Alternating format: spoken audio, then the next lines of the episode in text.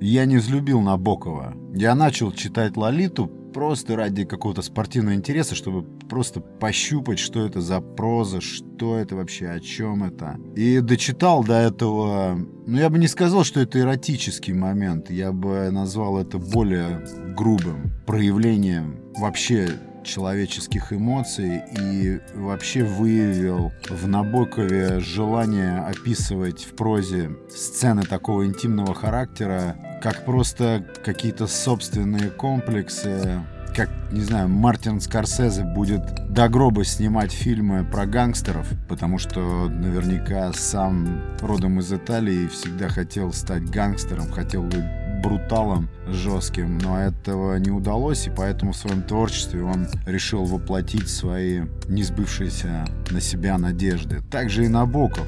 Вообще, вообще ничего интересного в этой прозе нет для меня. И я бы с удовольствием поспорил или подискутировал а, с человеком, который является фанатом Набокова, который сумел что-то рассмотреть. Но это просто невозможно читать. Я не знаю, может быть, я, конечно, испорчен классикой, и поэтому не могу заценить, ну, такое откровенно говоря. Напрямую скажу, второсортный шлак.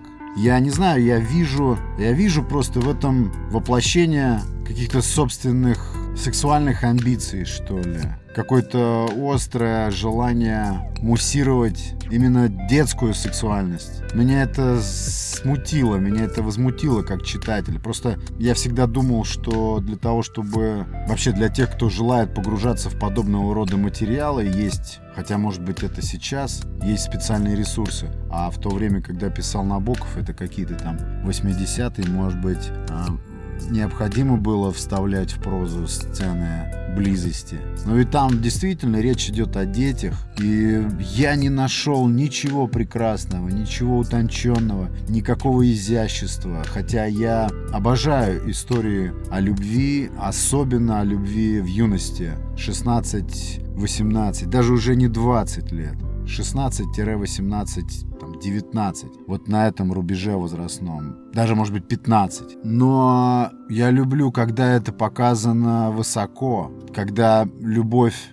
рассматривается или описывается ну, предельно далеко от животных инстинктов. И я благодарен тем авторам, которые описывают романтические сплетения людей в юности, не наводя фокус на животные инстинкты, которые сберегают благопристойность. Может, это, конечно, какой-то морал фажества, но я дочитал до строчки, сейчас не смогу процитировать, но я даже не буду ее цитировать здесь. Мне даже кажется, что можно эпизод или целый подкаст испачкать, цитируя эту строчку Набокова. И это никакая не реклама Набокова, я считаю, что читать такое, ну, просто не нужно, если ты психически уравновешенный человек, если у тебя нет никаких каких-то тайных, несбыточных желаний, хотя, с другой стороны... Ну, то есть я увидел в этом даже некоторое извращенство. И это не какая-то спорная ситуация, это не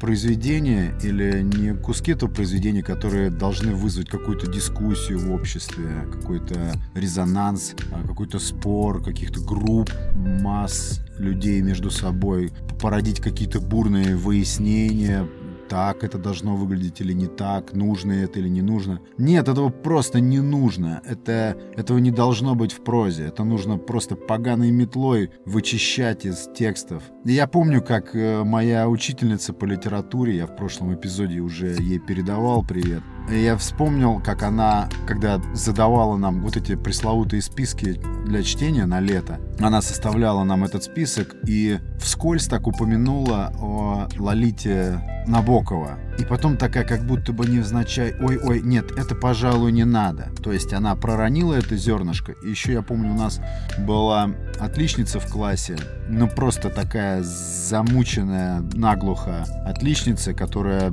которая не устраивал, не устраивал балл даже 4,99. И вот когда она услышала слово «Лолита», ну, естественно, пошло такое возбуждение по классу, типа, что такое, что, что такое за Лолита, что за Набоков, там, что за этот американский, русско-американский писатель, ну-ка, ну-ка. И вот эта вот отличница наша, она аж подскочила, и щеки ее забагровели, и всем стало понятно, что что-то не то с Лолитой, что что-то там не то, что-то там кроется. И, конечно, я потом, когда уже добрался до вот этих всех господ, типа Довлатова и Набокова, я понял, о чем это.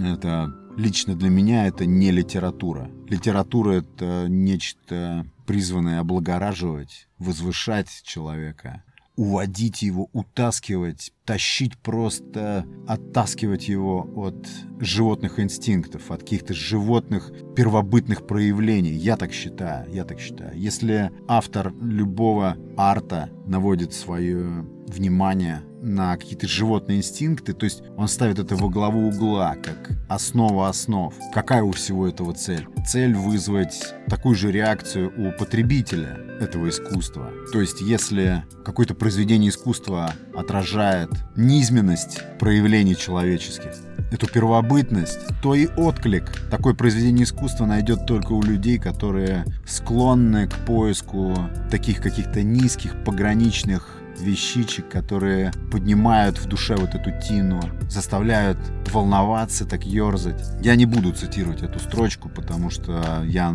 на этой строчке просто удалил книжку из своей читалки и к Набокову больше не вернусь. Я вернулся сегодня к нему, когда решил сделать маленький пост в Инстаграм.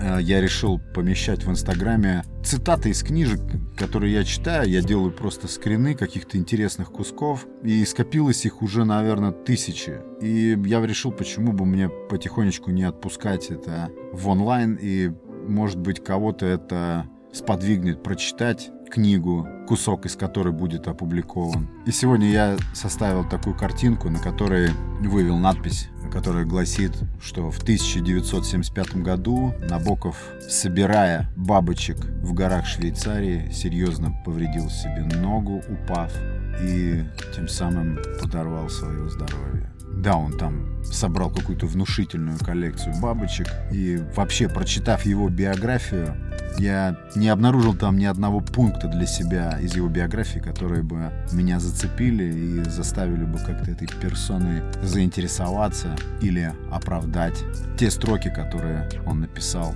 в «Лолите». На самом деле, если вы начнете читать Лолиту, просто даже ради эксперимента, первый абзац, самый первый абзац, тоже не буду его цитировать, он сразу определяет весь тон этой книжки, весь тон этой истории. Вся эта эротоманская затея проявляется прямо в первых строчках. И ты сразу понимаешь, для кого это, для чего это и кто это пишет. Слава богу, что этот тон определяется прямо в самом начале. Это самый простой прием, точно так же, как сейчас и в кино делается. Полная концентрация на животных инстинктах. Естественно, потому что это тут же начинает привлекать внимание. Это тут же начинает притягивать слабые интеллекты. Все это плотское. Почему в «Титанике» в том же самом была опущена сцена близости, а мы видим только как пальцы скользят по запотевшему стеклу. Это все, что создатель дает нам увидеть и говорит, на этом хватит, все, кино не об этом.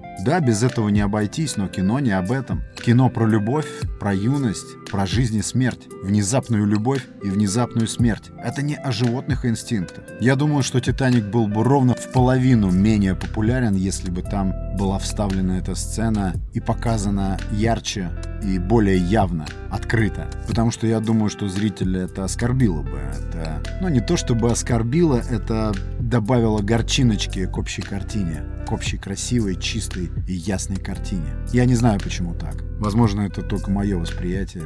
Но я уважаю авторов, которые оставляют за скобками то, до чего воображение каждого нормального развитого человека достигнет само, без детализации и прямого повествования. Я по этой же причине бросил читать книжку Жан-Жака Руссо. «Исповедь» называется. В принципе, я мог бы, конечно, сделать выводы из того, что книга так называется именно «Исповедь». Значит, там будет что-то такое подноготное. Я не думал, что это настолько подноготное, что это настолько личное.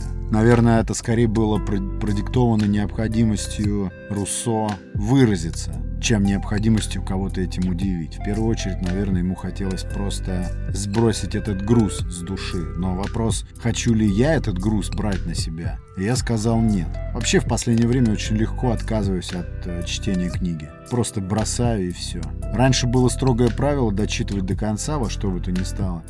Но теперь я легко оставляю книгу. И не то чтобы на потом, а вообще просто удаляю, зная, что больше не вернусь никогда к этому.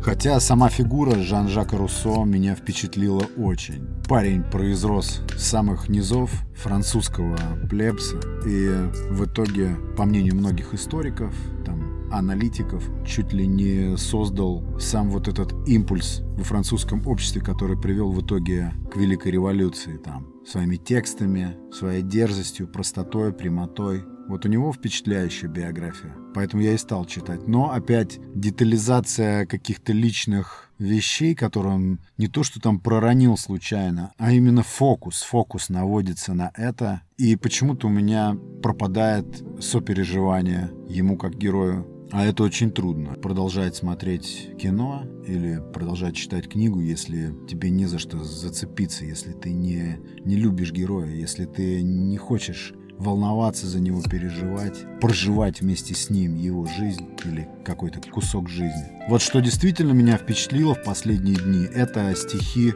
Михаила Юрьевича Лермонтова. Вот это, пожалуй, находка. Я не впервые их читаю, но впервые за долгие годы. И вот эта поэзия меня очень сильно восхитила на днях. Я за поем прочитал стихов, наверное, 30 и больших, и маленьких. Вот это находка, вот это творение. Здесь и трагичность любви, вообще никакого оптимизма. Половину из того, что я прочитал, пронизано мыслями о неминуемой смерти, о каком-то счастливом, таком ясном и даже радостном движении к ней. Там типа, что толку жить без приключений, и с приключениями тоска.